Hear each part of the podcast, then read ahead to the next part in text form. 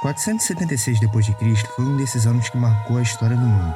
As razões talvez não te pareçam tão óbvias. Se você, querido ouvinte, prestou bem atenção nas suas aulas de história antiga, perceberá que esse ano, 476, é o ano da queda do Império Romano do Ocidente. Eu sou o Joãozinho do Van Filosofia e no Pílula de hoje nós vamos falar sobre impérios, como eles nascem e como eles caem.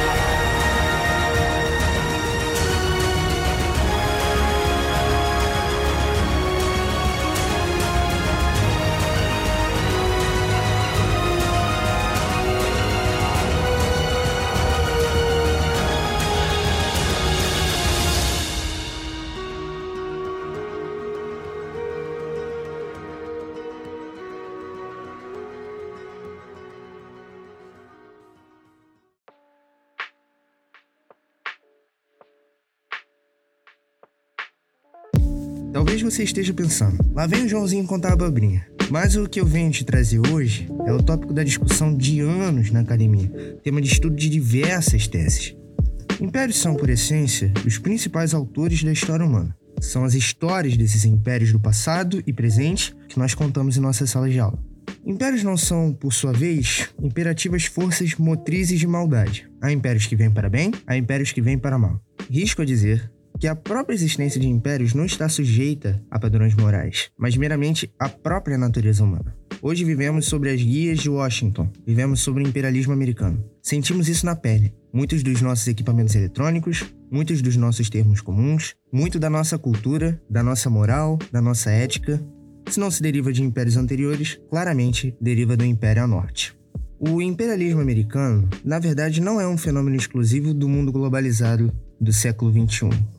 Muito pelo contrário, a partir de uma perspectiva histórica, o fenômeno dos sucessivos imperialismos toma grande parte da narrativa histórica e geopolítica mundial. O próprio termo, imperialismo, pode ser aplicado, por exemplo, à colonização das Américas entre os séculos XIV e XV, ao Império Britânico dos séculos XVII e XX, à extensão das fronteiras da União Soviética entre as décadas de 30 e 90, à invasão americana do Vietnã de 50 a 70, até mesmo a ocupação nazista da Europa de 39 a 45. O que busco dizer é que o imperialismo, enquanto fato, não faz juízo de valor. Muito pelo contrário, como fenômeno quase natural, hoje potencializado pela globalização, o imperialismo é quase que esperado. E digo quase porque a verdade é que o imperialismo só é bom para a nação que impera. O mundo latino é a prova viva disso. Fruto dos impérios espanhol e português, até hoje o Eldorado não alcançou seu ouro.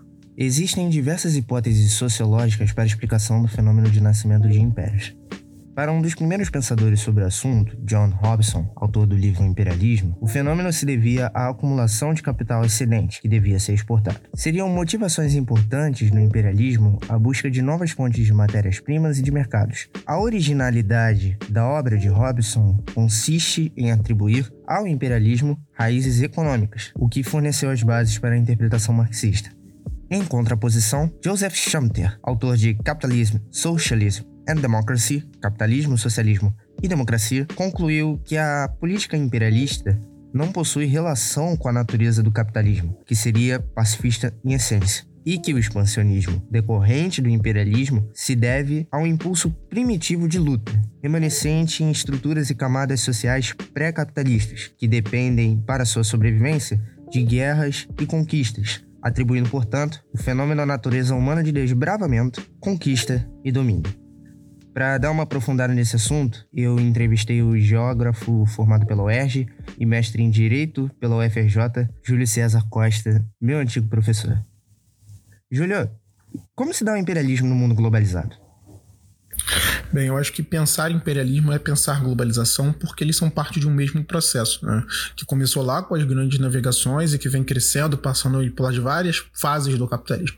Os dois processos estão relacionados à acumulação de capital, é, principalmente pelos países desenvolvidos da Europa e também é, Estados Unidos. Então, esses dois países utilizaram essas, essas táticas para acumular mais capital, para enriquecer, e uma das estratégias para isso foi controlar diversas nações através, primeiro, do imperialismo militar, e depois, é, numa segunda fase, pós-Segunda Guerra Mundial, de um imperialismo econômico, onde você utiliza as ferramentas da globalização, como a internet, e as comunicações para acelerar o fluxo de mercadorias para conseguir alcançar a matéria-prima de forma muito mais rápida e alcançar também os mercados consumidores de forma muito mais rápida. Então podemos dizer que a globalização e o imperialismo são processos que se complementam visando a acumulação de capital.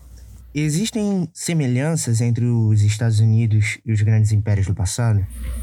Bem, eu penso que há uma relação entre os Estados Unidos e os impérios do passado quando a gente pensa no conceito de território. O território é um espaço que vai ser controlado por e a partir de relações de poder.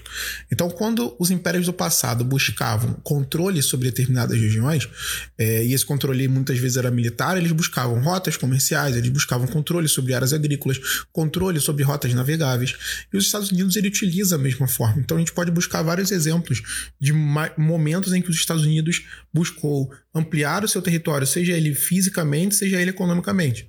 A gente pode pensar na própria expansão pro oeste, a gente pode pensar na construção do canal do Panamá, a gente pode pensar nas intervenções militares que foram realizadas no Oriente Médio, a gente pode pensar em uma série de estratégias econômicas das empresas norte-americanas que são apoiadas pelo governo americano para controlar a economia global. Então, no termo controle, estratégia militar de controle, há uma aproximação sim entre os Estados Unidos e os territórios do passado. Em que você acha que isso afeta a, a sociedade brasileira, o Brasil? Bem, isso afeta a sociedade brasileira principalmente quando o território brasileiro passa a ser uma área de interesse dos americanos, né? Não só o território brasileiro, mas como toda a América do Sul.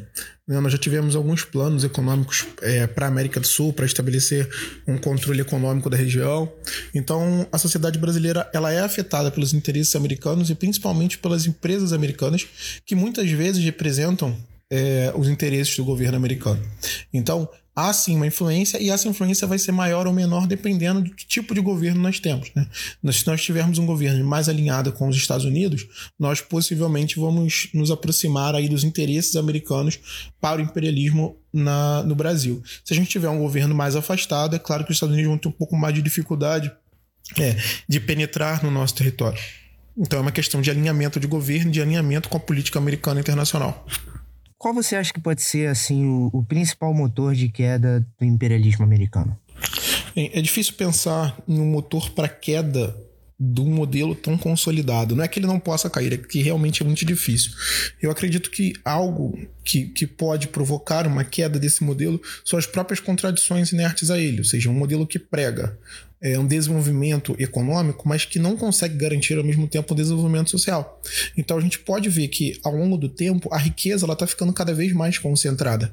Então o que antes é, parecia um modelo em que a riqueza seria distribuída, hoje se mostra um modelo extremamente perverso, até mesmo dentro do próprio Estados Unidos, onde você tem as empresas e um grupo de bilionários ficando cada vez mais rico e as pessoas pobres ficando cada vez mais pobres, alcançando até nível níveis de miséria que você não conseguir encontrar em território americano.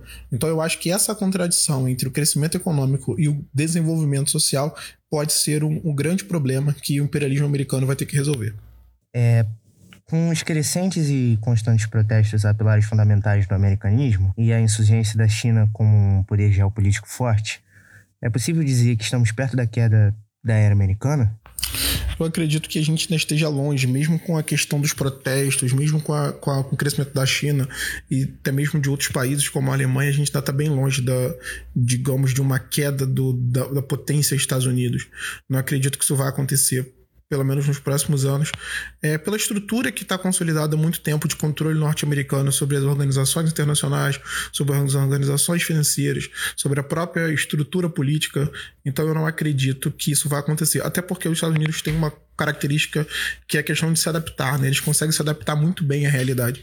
Foi assim depois da crise de 1929 e foi assim em outras crises. Eles conseguiram respostas rápidas e conseguiram dar soluções que foram coerentes para o seu próprio país e dentro, se eles, se eles estiverem dentro do país, uma organização, eles conseguem é, se planejar para fora, eles conseguem organizar bem a estrutura é, internacional. Então eu acredito que mesmo com as crises, eles vão conseguir respostas que vão ser eficientes para a realidade interna. Júlia, a gente consegue perceber a partir de uma perspectiva histórica que quando impérios caem, outros acabam ocupando o vácuo de poder. Na queda da América, quem você acha que pode subir? Quem, quem subirá? Primeiro a gente precisa pensar que os Estados Unidos já apresentaram algumas quedas ao longo da história, né? Então eles já caíram outras vezes. E todas as vezes que eles caíram, eles conseguiram se reinventar. Então acredito que até hoje a gente pode falar que sempre que os Estados Unidos caem, a potência que ocupa o lugar é o próprio Estados Unidos com uma nova versão, né? Foi assim é, para o liberalismo com o Fordismo, foi assim do Fordismo para a adaptação do Toyotismo à realidade é, dos Estados Unidos, então eles sempre se reinventam, eles têm essa capacidade de sempre buscar soluções. Mas pensando além dos Estados Unidos, eu acho difícil a China ser essa potência pelo quadro social que ela vai enfrentar. Então acredito que a Europa, talvez pensando em Alemanha, seja uma potência com a social-democracia que possa nos próximos anos vir a crescer e a ser uma potência consolidada. Não acredito que a China vá se consolidar com potência pelo quadro social dela. Nos próximos anos isso vai ser um problema.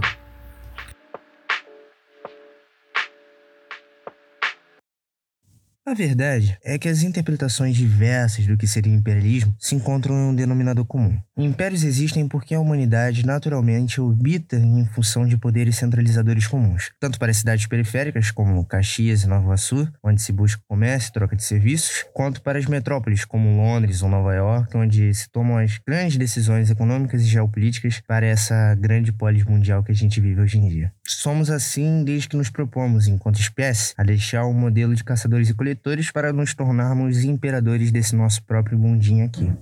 O fundamento, portanto, do império seria a concordância entre as periferias e a metrópole, que pode ser tanto por coalizão quanto por domínio sobre os denominadores comuns, como a ética, a moral e a cultura. Quando uma das partes, e geralmente é a periferia, deixa de concordar com isso e as estruturas básicas dos impérios começam a ruir e corroer, passamos por um processo que leva à queda. Se vivemos ou não a queda do Império Americano, bom, posso dizer que ainda não é a hora. Os Estados Unidos possuem essa característica de se moldar ao zeitgeist que englobe o mundo. Mas, particularmente, percebo um grande movimento de mudança nas leituras de mundo. Vivemos uma era de ressignificação histórica, derrubamos estátuas, reescrevemos biografias, adequamos a história que recebemos aos nossos padrões contemporâneos de moral, ética, a quem possa dizer em detrimento dos fundamentos que nos erigiram e guiaram até aqui, dessa própria sociedade ocidental. É válido notar que não faço nem atribuo juízo de valor à história e à moral que ergueu um mundo globalizado e imperado por Washington, mas me pergunto e me preocupo se é a saída, reescrever o mundo. Não seria melhor aprender com ele? 476 marcou a queda oficial de Roma, mas o que levou à queda, lá no começo, foi a própria criação de uma Roma idealizada, jamais alcançada. Júlio César cruzou o Rubicão e lançou a sorte. Só não sabia que a sorte seria azar e perversa. Roma triunfou? Se reinventou? Sim, mas caiu. Todo o império cai. 2020 pode não marcar a queda dos Estados Unidos da América, mas se George Washington soubesse o que aguardaria para a nova Roma que ele e seus amigos erigiam, talvez tivesse ficado na outra margem do Delaware. A história contará qual foi o fim da América. A leia e a